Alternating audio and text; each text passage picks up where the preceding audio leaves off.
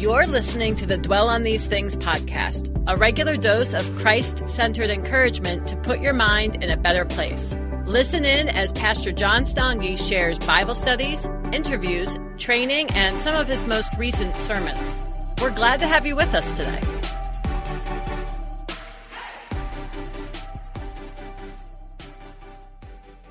This morning we're going to be talking about this idea of viewing yourself and viewing others through the lens of Christ's mercy. And we're going to see three different ways that this gets illustrated in the book of Proverbs, specifically in chapter 25. So if you would take your Bibles and open up to Proverbs 25, we're going to look at three sections of this chapter. I'm going to start us with verse 6, and then we're going to jump to two other sections. But Proverbs 25, starting with verse 6. And this is what we read in this portion of Scripture. Verse 6 says, Do not put yourself forward in the king's presence or stand in the place of the great. For it is better to be told, Come up here, than to be put lower in the presence of a noble. And if you jump to verse 15, it says this With patience, a ruler may be persuaded, and a soft tongue will break a bone. If you have found honey, eat only enough for you, lest you have your fill of it and vomit it. Let your foot be seldom in your neighbor's house, lest he have his fill of you and hate you. And then if you jump to verse 21, it says this If your enemy is hungry, give him bread to eat, and if he is thirsty, give him water to drink, for you will heap burning coals on his head, and the Lord will reward you. Let's pray. Lord, thank you so much for the privilege that it is to be able to look at this portion of Scripture together today, along with the companion Scriptures that we'll be looking at in a few moments. And Lord, we're grateful that we're able to start off our week doing this, that we're able to, to meditate on the truth of your word, that we're able to spend time in fellowship with one another, and that we're able to grow as men and women who know you and love you and invite your presence in our lives. Lord, we pray that you'd speak to our hearts and that you'd speak to our minds and that you'd help us to understand the content of your word as we're reading it and studying it together this morning. And we thank you for all of these things in Jesus' name. Amen. So, one of the, one of the fastest ways to become disappointed in life is to begin dwelling on all the good things you think you deserve, but you haven't yet received. Would you agree that that statement's true? That if you spend all your time dwelling on the things that you, the good things that you think you deserve that you have not yet received, don't you think that's a pretty fast track to become disappointed in life? I actually posed that question uh, to one of my children uh, just yesterday, and we were talking about it for a minute and agreed, yeah, that's a, that's a pretty fast track to disappointment. So think about this from um, just kind of the lens of how this goes in a, in a typical life. So it's very possible that you may believe that you deserve a raise at work or you may believe that you deserve a word of praise, or to be married if you aren't, or to have a better marriage if you are, or for your kids to shine like angels, or for your bank account to be filled to overflowing, or for you to have a car that doesn't have a check engine light that continually comes on week after week, day after day. But none of these things have been promised to us. Those are all nice things. Those are all things that we certainly welcome if we have them, but not a single one of those things have been promised to us. And I actually believe when we look at what Scripture teaches us, we're shown that when we have Jesus, we truly do have everything that we need in this world. We may not have everything we would prefer, but we truly have everything that we need in this world when we have Jesus. We need Him more than we need perfect earthly circumstances. We need Jesus more than we need the treasures of this earth. We need his mercy more than we need the momentary approval of our peers. So we could go through life disappointed that we didn't get some of the things that we thought that we deserved, or we could be grateful for the mercy of Christ, which is a blessing that he offers to us that we definitely didn't deserve. We don't deserve the mercy of Christ. The whole idea is that he's giving us or that he's not giving us what we actually deserved. When he's showing us his mercy, he's not giving us what we actually deserved. He's giving us something better than what we deserved. And if we can learn to become grateful for Christ's mercy, I believe we'll start to view ourselves and we'll start to view others through that lens. It'll actually have an impact on our day to day life. It'll have an impact on our perspective. We will start to view ourselves through the lens of Christ's mercy, and we'll start to view others through the lens of Christ's mercy. And how this works out is like this as recipients of mercy, we show mercy. As those who didn't receive the condemnation that we deserved, we can choose not to condemn others, but rather bless them in Jesus' name.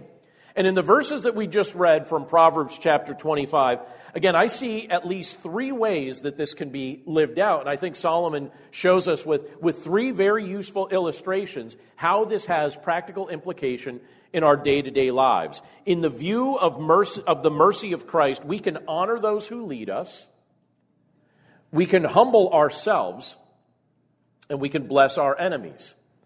And I think each action requires an application of Christ centered mercy. So let's start with the, the idea of honoring our leaders. Let's think about that concept for just a second. Sometimes that can be easy to do, sometimes that can be very difficult to do. And Solomon brings this concept up this way. And I'll re- I'm going to reread verses 6 and 7 and verse 15 but he says it this way He says, Do not put yourself forward in the king's presence or stand in the place of the great, for it is better to be told, Come up here, than to be put lower in the presence of a noble. And then in verse 15, he said, With patience a ruler may be persuaded, and a soft tongue will break a bone. So, years ago, I heard a description that I thought was kind of interesting, and it was a description about the daily responsibilities of the President of the United States during the early days of our nation. So this would be late 1700s, early 1800s. And when I heard some of the things that the President was responsible for during that era, it doesn't really sound like a very appealing job because during the 1800s in particular, what people would do is they would line up outside the President's office. So this is before the Oval Office was built. That wasn't even built yet. That didn't get built until the early 1900s. And so they would line up outside the president's office and they would seek an audience with him. And then the goal was that they would, they would ask him if maybe he would consider appointing them to some sort of government position or an ambassadorship or something like that. And the president would have these meetings for hours every single day. That was a big part of his daily schedule, these appointment meetings. And he would have that over and over and over again. And that doesn't seem like a very efficient system. And I, I, suspect that that's probably why it doesn't continue to this day. It's the type of thing that maybe somebody else can help with, and then you can give your approval to. But do you need to be the person vetting every single person coming through with all these appointments that need to be made? And when I think about that, when I look at some of the things that Solomon says here in Proverbs 25, I suspect that Solomon, as king of Israel, could probably identify with some similar things that took place during his reign. During his season of leadership, there were probably people coming to him for a variety of reasons and asking things of him that he had to approve or disapprove of on a daily basis. Now, there's a right way and there's a wrong way to present yourself to a king or to a leader. The wrong way could get you killed. Uh, the, the, the, right way might make you uh, actually uh, uh, you know, be allowed to live for another day, but the wrong way is to puff yourself up and to assume that you have some sort of standing before them. The right way is to view yourself with sober judgment while doing your best to honor those who lead you. But I want you to think about something for just a second, specifically in this idea of, of honoring our leaders. I think if we're honest, if you and I are completely transparent and, and take a close examination of what motivates us in any given moment, I think if we're honest, we need to admit at times that we prefer to be honored more so than we prefer honoring somebody else. And I think there's multiple ways that that can play out in our lives, but I think our natural inclination is to desire to be honored more so than to honor somebody else. I think we covet the honor that belongs to leaders. I think we covet the praise that they deserve. And I think that that happens on the human level, but I also think it happens on the spiritual level. And I'll give you an example of how I think it plays out on the spiritual level. How often in our lives do we attempt to take credit for something that God accomplished? I bet you we do that more often than we even realize. I think so often we take credit for things that really God is the one who, who's orchestrated it, and yet we take credit as if it was our idea or our activity that somehow facilitated it. And I think we do that because there's a part of us that actually wants the praise that rightfully belongs to Him. And that could be a very dangerous thing for us to dabble in. And I think the examples that Solomon give us here have not just a human application, but it also has a spiritual application in how we learn to honor our Lord himself. And when we begin to view our leaders and ourselves through the lens of Christ's mercy, I think we can start to learn not to covet somebody else's honor. Think it's far better to be lifted up by someone you respect than to puff yourself up in their presence in the attempt to, to impress them. And when you look at some of the things that Solomon's saying here in this passage of Scripture, he also speaks of patience. And he speaks of speech being effective ways to interact with the leaders that we're trying to honor. And when you look at his words here, he seems to indicate that merciful speech can persuade the most powerful people and leaders tend to notice those who communicate in such a way.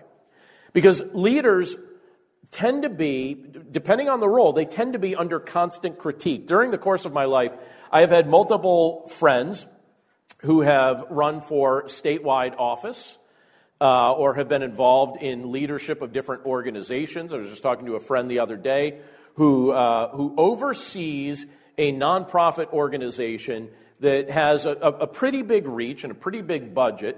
And so it, it puts her in a, a, pretty noticeable position. And here's what I've noticed about just about any realm of leadership, whether it be political leadership, whether it be community leadership, whether it be church leadership or organizational leadership. If you put yourself out there, and I know some of you are already in leadership and some of you aspire to be leaders. If you put yourself out there in any realm of leadership, you have to understand that what you do is going to be analyzed and it's going to be critiqued. And sometimes that's very good that that's happening. You want to hold leaders accountable. But you're also going to go through seasons where it feels like some of the minutia of life is being analyzed or it's being critiqued. And here you have Solomon talking about this idea of speaking with like a, a gentle way to leaders, like with a, with a soft tongue, he says, with a, a soft word. He says, a soft tongue will break a bone.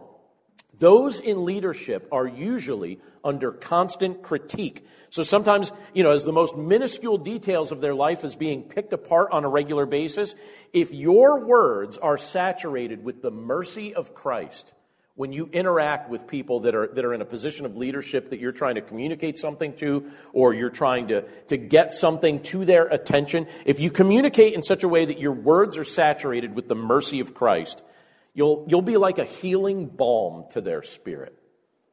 You'll be such a welcomed presence because that is so uncommon. It's not the common response that those that are serving in those roles are used to receiving from many people that they interact with. So, in view of the mercy of Christ that we've received, as we're conscious of the mercy that Jesus shows us, what we want to do is we want to, to make ourselves helpful instead of just making ourselves visible when we have the audience of someone that we admire or that we respect. We want to use that as an occasion to demonstrate the mercy of Christ because we're conscious of the fact that we've received the mercy of Christ. And Solomon goes on to show us another application of how viewing ourselves and others through the lens of Christ's mercy can be quite helpful. And you see this here illustrated in verses 16 and 17, where we're invited by these examples, and this might not stand out to you right away, but I'll explain to you what I mean by, by this in just a second. I think these examples show us that we're called to humble ourselves. We're, we're actually called to humble ourselves. Well, what does, that, what does that mean? How is Solomon bringing this up in this passage? Let me reread verses 16 and 17. He says, If you have found honey, eat only enough for you, lest you have your fill of it and vomit it. Let, and then he says, in verse 17, he says, Let your foot be seldom in your neighbor's house, lest he have his fill of you and hate you. Now, what does this have to do with humbling ourselves? Why am I saying that that's at the heart of what Solomon is, is trying to communicate here? Well, let, let me tell you something I noticed this past week that kind of cracked me up. Um, my biggest vice is overeating. All right? I'm just going to confess that to you. Maybe if I confess it someday, I won't do it. But I'm 44 years old. I haven't had that day happen yet. But it could happen, right? I've seen crazier things happen. And so I know for me, I mean, one, one of the things that'll make me happiest is, is, is certain good foods. And I'm one of those weird people that's probably, probably less than half of the, of the people in this room would fall into this category, but I'd be curious to know where you stand on this. You know, some people have a sweet tooth. I have a salt tooth. Isn't that weird? Do you know what I mean by that? Like, I prefer salty snacks and treats more so than than sweet things, even though I very much like sweet things, and I do try and keep my life in balance. You know, you want the sweet and you want the salty. But if I lean in one direction or another, the truth is it's, it's more toward salty things. I can, like a salty thing really strikes my mind as a dessert sometime. And when I'm seeing all these things with salted caramel and salted this, I'm like, finally, finally they have acknowledged that people like me exist, right? You know, salted caramel, come on, that's great stuff. Well, several weeks ago, and I actually told her that I was going to be sharing something about this today, although she doesn't know what I'm about to say. But several weeks ago, I discovered that a member of our church was starting up a business, creating all sorts of snacks, some of which are sweet, some of which are salty. Did anyone see Sarah Graham's posts on Facebook about some of these things? You saw this too. So ever since she started posting that stuff, I said, Sarah, you know what I want? And she's like, What? I said, I want to put an order in for beef jerky, like ASAP as soon as possible. And she's like, okay. And I didn't just keep like bringing it up, I kept bugging her about it, right? And I thought, I thought this would be kind of funny. Like maybe I'll get the beef jerky sooner because homemade beef jerky is good stuff. And I know, I knew it was going to be good. And so even the, during the Wednesday night Bible study, some others that are in this room kind of joined me in needling her about this. So you know what happened this past Wednesday? She brought a whole tray of sesame beef jerky to Bible study on Wednesday night. It was a lot. Like if you went and bought it in a store, you would have to uh, sell your car first, then go buy the beef jerky, right? It was a lot. And I looked at it and my eyes lit up. And I was, she, she was the first one here, so she brought it and I thought, oh my goodness, that's a pile. And, uh, and I, I wanted so much of that stuff. And I, I took a few pieces of it, and I noticed that others, as they came in, they were noticing it. We were all taking it. And we attacked that beef jerky like the carnivores that we truly are. Like it got, it got attacked on Wednesday night. But I also noticed something curious. It'd be kind of funny to hear uh, from others that, that were there if they noticed this as well. I noticed that as much as we were all enjoying that, and we were thoroughly enjoying that, at the end of the night, there was one piece left. And I, no, I noticed it there, and I was like, "Oh, there's still a piece left." And I was like, "Oh, wait, no, don't don't take it. Maybe somebody else would want it." And then I noticed others kind of noticing. They're like, "Oh, there's a no, don't take. It. I'll, I'll just let it be." Nobody took the last piece, to my knowledge, at least in my sight. And I waited for a while there. Nobody took it. Nobody took the last piece. And I even thought, you know, like you could even kind of be calculating too and think, maybe if I just like wait a little while longer and just kind of see if people clear out, maybe I could offer to help Sarah clean up and be like, oh, there's a piece left here, so you don't have to package it. I'll just eat that for you. Do that. I didn't even get a chance to do that. She packed everything up and, and my plan didn't work. But it was kind of interesting. I was just amazed that nobody swiped it, nobody took it. And I think that the, the mindset behind that, and I don't, I don't want to, I was, I was actually very impressed when I noticed this. I thought in a very special way, this was a demonstration of humility on the part of the group. Because in a subtle way, over a non consequential thing, you have a group of people here that were putting the preference of somebody else above themselves because we all wanted it. But nobody took it because they were thinking about somebody else that might want it instead of them. I thought that was pretty cool to see, and that was definitely something that was rather tempting to munch on. And when you look at what Solomon says here, he's actually giving very similar counsel when he's talking about honey. No, he's talking about honey here. So now, if, if you're, I mean, does anyone here like honey? You know, do you use honey in like your tea and stuff like that? I like honey, right? Um, and here he's talking about honey, and his counsel was not to be gluttonous when you find it. So if you find it, if you're out and you find some honey, don't be gluttonous when you find it. Eat enough for yourself, but don't eat beyond that. Have enough for yourself, but don't eat beyond that. Leave the next portion for somebody else. You don't have to eat it all. Have some, enjoy it, but don't eat it all. Don't make yourself sick through overconsumption. Because what's overconsumption? Overconsumption in a context like that is actually a visible demonstration of a self centered mindset and a lack of humility, a lack of being willing to put somebody else's desires or somebody else's needs above your own. And so he says, he says, you don't have to eat it all, have enough for yourself, but, but don't, you don't have to finish it up. And I think he's also demonstrating humility here in these verses in another way when he tells us that we can display humility in the respect that we show for another person's time. And the way he illustrates this here is by referencing the fact that he, he tells us to avoid constantly lingering at your neighbor's house or he's going to get sick of you. And he says he's actually going to end up hating you. You know, if you do that. I actually have friends who uh, were tempted to buy another home because they could not keep their neighbors away from their home. To the point where their neighbors would just invite themselves in and hang out from time to time. They're like, you don't even knock anymore. They literally, it was bothering them so much they decided at one point to buy another home, but then their neighbors moved. So that's the only reason they did not buy another home. They were this close. I remember when I was growing up and I would spend time at my grandmother's house. My grandmother lived in a row home in Wilkes-Barre, Pennsylvania. And so when you're on those front porches, you could see all the way down through, like a straight shot, to all your neighbors' front porches on this side or this side. And it actually was a setup that produced a lot of nice community in her neighborhood. Uh, my aunt, her sister, also lived there. And I remember uh, they had one neighbor who would look down that, that opening of the porches and wait for my grandmother and my aunt to be out on their front porch. And she would come down and she would stand in front there and wait for them to come out so that she could come and talk, which was fine. They were happy to talk.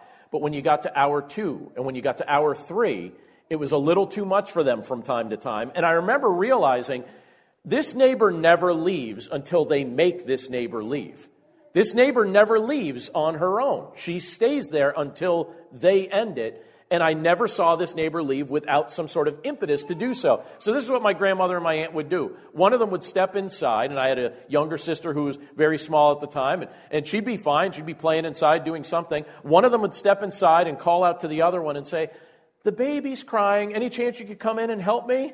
And I'd see either my grandmother or my aunt, whoever was left out on the porch. Oh, I'm so sorry, I have to go inside. And they go inside to take care of the baby. And my youngest sister would be like, Why do you guys still call me the baby? You know, it's like, it's like I'm kind of too old for this. It's like, listen, it helps end an awkward conversation. And so I looked at that, and I was even thinking about that this week. I, I believe it or not, I actually texted my sisters to remind them of that story, and that everybody remembered it, including my youngest sister, who was supposedly the baby, and yet she has distinct memories of this. But it was something that, that my grandmother found torturous and found very difficult. And failing to respect the time and failing to respect the boundaries of another person is actually an issue of humility. Scripture calls us to put others before ourselves and not to approach life like we're the most important person in the neighborhood. But I want to make mention of, of something related to biblical humility that I think is worth noting because I think sometimes we think of this incorrectly. Biblical humility does not mean that you think poorly of yourself.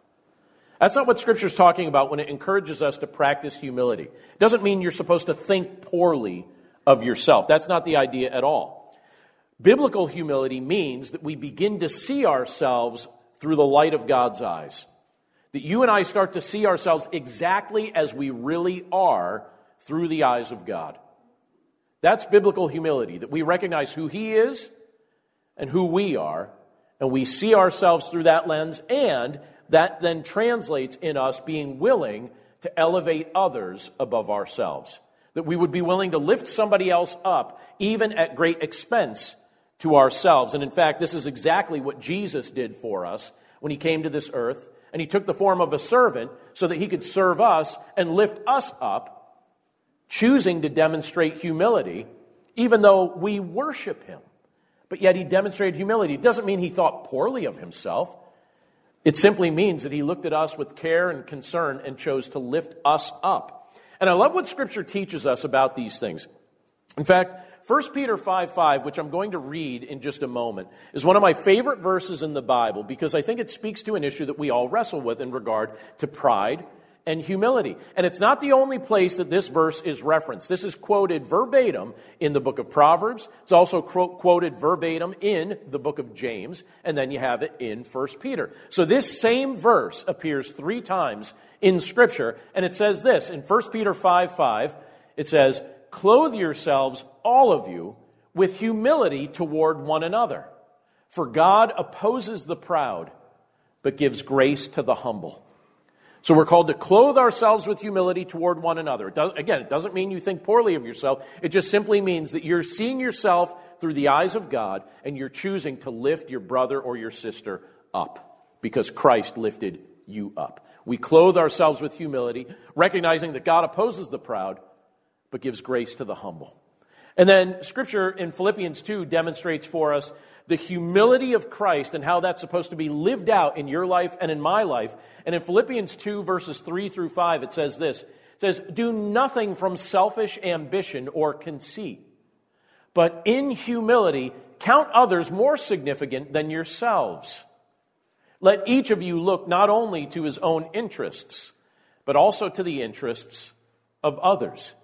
Have this mind among yourselves, which is yours in Christ Jesus. So, as Christ demonstrated this for us, as the Holy Spirit is transforming our minds, as we trust in Jesus Christ, we actually have the opportunity and the privilege to live this out toward one another. And so we don't go about our lives filled with selfish ambition. We don't go about our lives filled with conceit.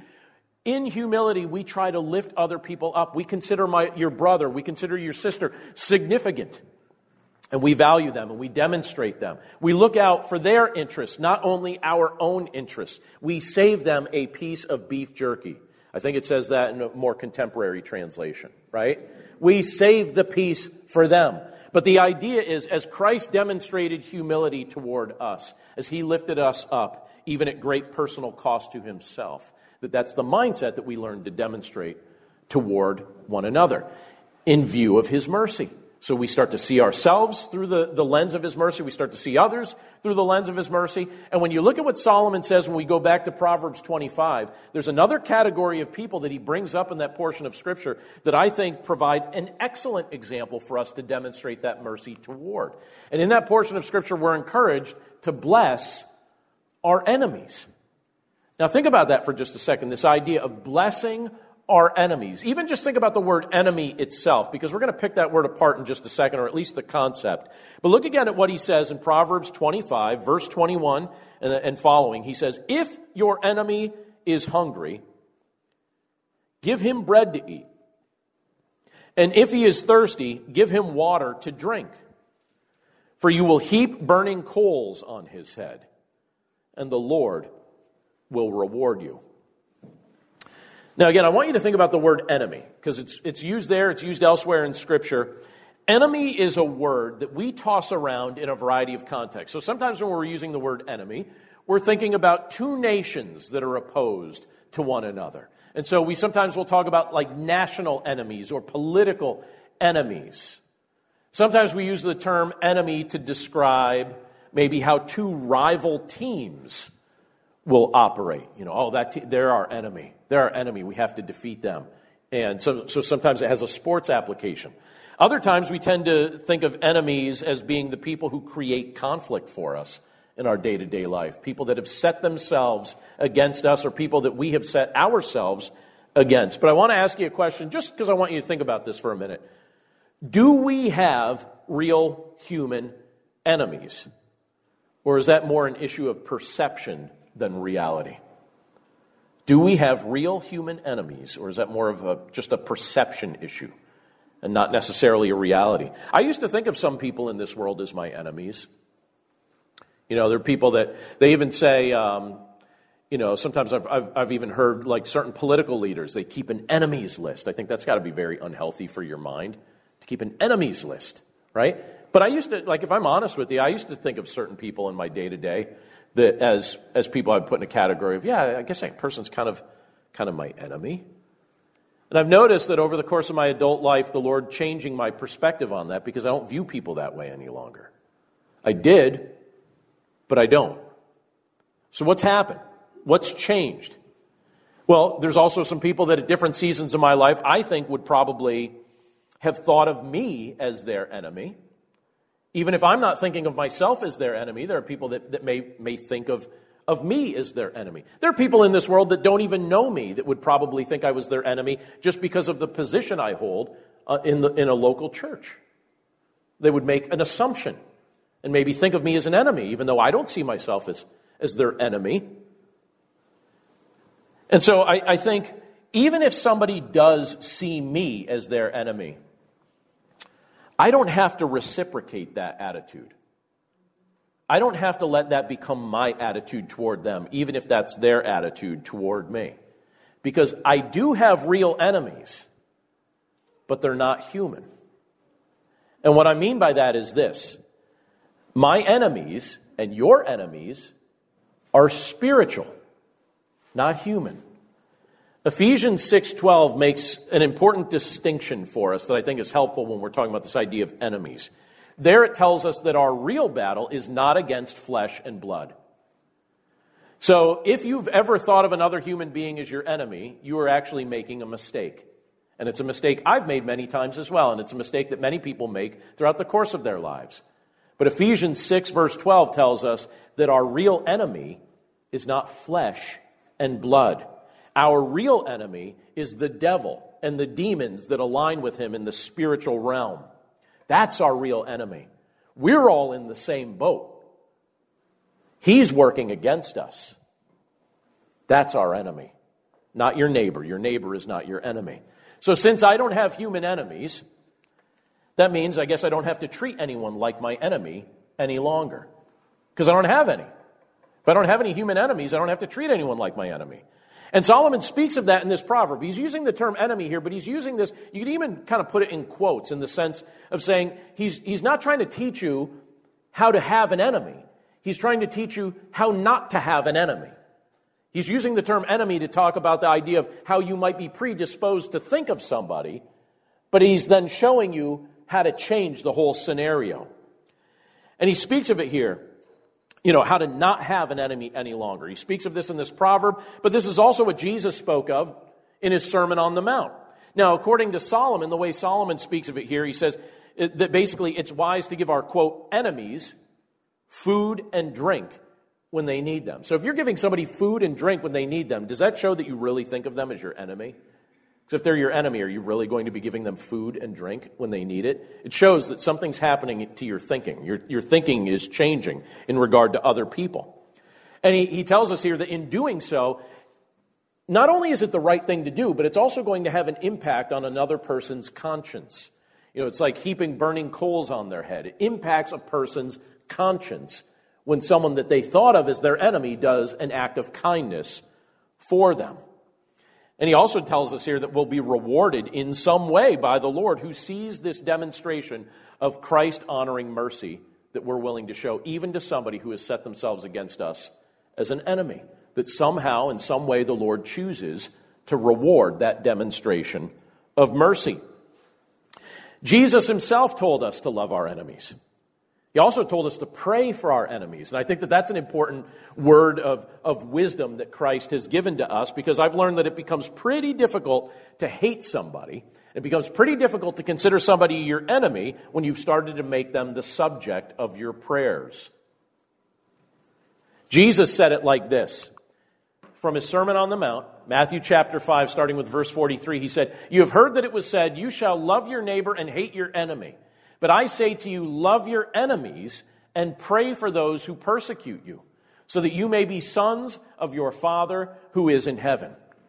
So Jesus here tells us to love our enemies, and he tells us to pray for those who persecute us. I find that easier to do when I'm thinking back on a scenario than I do when I'm in the midst of the scenario. And what I mean by that is this. Sometimes I get to a spot in my life where I think of people who have either hurt me or offended me. And I, I, think to myself, I have two options in this moment. I can hold a grudge against that person and feel bitter toward them the rest of my life, or I could start praying for them now because as I start praying for them, the Lord's going to change my heart and I'm going to view them differently. I'm going to start seeing them through the lens of Christ's mercy. I've received mercy, so I need to give mercy. I don't need to, uh, I don't need to accept the invitation to treat somebody like an enemy just because they may treat me as their enemy. And so I've decided, all right, you know, try to do this, but it's easier to do for me after the offense has taken place than it is when I'm in the midst of the offense. So, one of the things that I'm trying to work on in my own spiritual life is that when I'm in the midst of the offense, adopting this mindset then. You know, it's one thing to adopt it later, and that's certainly helpful. But what does it look like to adopt this mindset where you love your enemy and pray for those who persecute you in the midst of the persecution? I think that's a, that's a whole new level of, of growth that the Lord is trying to nudge us into and help us to discover because it's also what He's demonstrated. Think about what Jesus did during the course of his earthly ministry. Think about the ways people treated him, and think about what Scripture, what scripture shows us in Luke chapter 23. I'll bring it up on the screen for us here. And in Luke 23, verse 34, it says this And Jesus said, Father, forgive them, for they know not what they do. What context was Jesus in when he said those words? He was being crucified. He was experiencing the pain of the nails through his flesh and his bone, right? And between his bones. You know, he was in the midst of experiencing that. The pain was happening, the thirst was happening, the suffocation was happening. All those things that go into a crucifixion. The insults were happening. You know, just, just all of the things that go into that, he was in the midst of it. This was a statement not made after the fact. This isn't a statement that he made after he was resurrected. This is a statement that he made in the midst of being crucified. And so when he tells us to love our enemies and to pray for those who persecute us, he's not telling us something that he was unwilling to do. He's telling us something that he then demonstrated in the most powerful way possible. So, what he's showing us is that it's actually possible to love your enemies and to pray for those who persecute you while you're still in the midst of the pain while you're still in the midst of the persecution. It's possible because He's made it possible. And He transforms our thinking and He gives us a new heart. And as recipients of His mercy, we learn to show that mercy to those that He's placed in our lives. So let, let's say this as we finish up this morning. When we learn to view ourselves and when we learn to view others through the lens of Christ's mercy, the nature of every relationship we'll ever have begins to change. We'll treat ourselves differently. We'll treat those who lead us differently. And we'll treat those who have set themselves against us differently. And what a blessing it is to, to be an object of the mercy of God through the work that Jesus Christ has done on our behalf. We didn't deserve this blessing. We don't deserve this mercy. But we can live as men and women who are grateful recipients of it. Let's pray. Lord, thank you so much for your word and just for the privilege it is to be able to look at these things that you bring to our attention as we look at a portion of Scripture like this. Lord, we're grateful for the fact that you love us. We're grateful for the fact that you have done so many amazing things in our day to day lives that we actually lose track of all the different ways that you've blessed us. And there are ways that you're blessing us that we're not even aware of because they're happening on, such a deep level that it's, it's possible that our minds don't even perceive some of these things. But Father, we're grateful for the mercy that you've shown us through your Son, Jesus Christ. And we're grateful for the fact that, that even though we deserved condemnation, we completely deserved condemnation you have passed us over for judgment. The pain that we deserved and the condemnation that we deserved was placed upon your Son on the cross so that we could live as men and women who are the recipients of mercy, who are grateful for mercy. And as grateful men and women, we can demonstrate that mercy to others. And we don't have to have this thought in our mind that people need to deserve it for us to be willing to show it. Once we realize that we didn't deserve it, and yet you were willing to show it to us.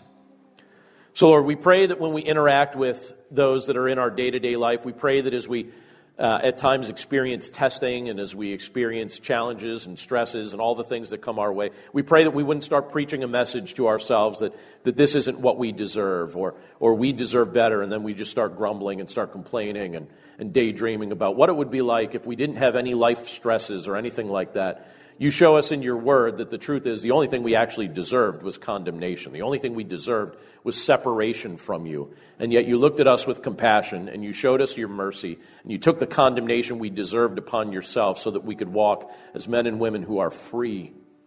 We don't need to go back to the chains of our sin. We don't need to go back to that old Uh, kind of thinking that we once adopted. We don't have to start seeing people as our enemies any longer. We don't have to resent those we have conflict with. We don't have to hold on to bitterness. We could forgive those who offend us. And again, we could do so with a recognition of the fact that this is what you demonstrated to us first. While people were still in the midst of crucifying your son, Father, we see your son expressing the desire to forgive, seeking their forgiveness asking you, Father, not to hold that sin against them. So, Lord, help us to pray for those who have hurt us and those who have persecuted us, and help us to love others as you have loved us. And again, Lord, we pray that as you transform our thinking and as you transform our lives, that we'd start to see ourselves and others through the lens of the mercy of your Son, Jesus Christ.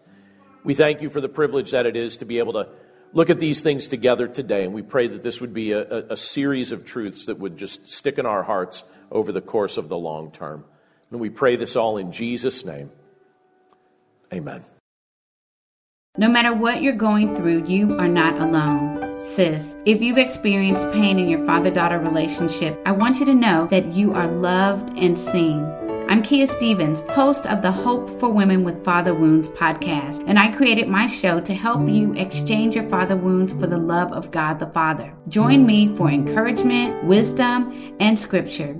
Just search Hope for Women with Father Wounds on lifeaudio.com or wherever you get your podcast.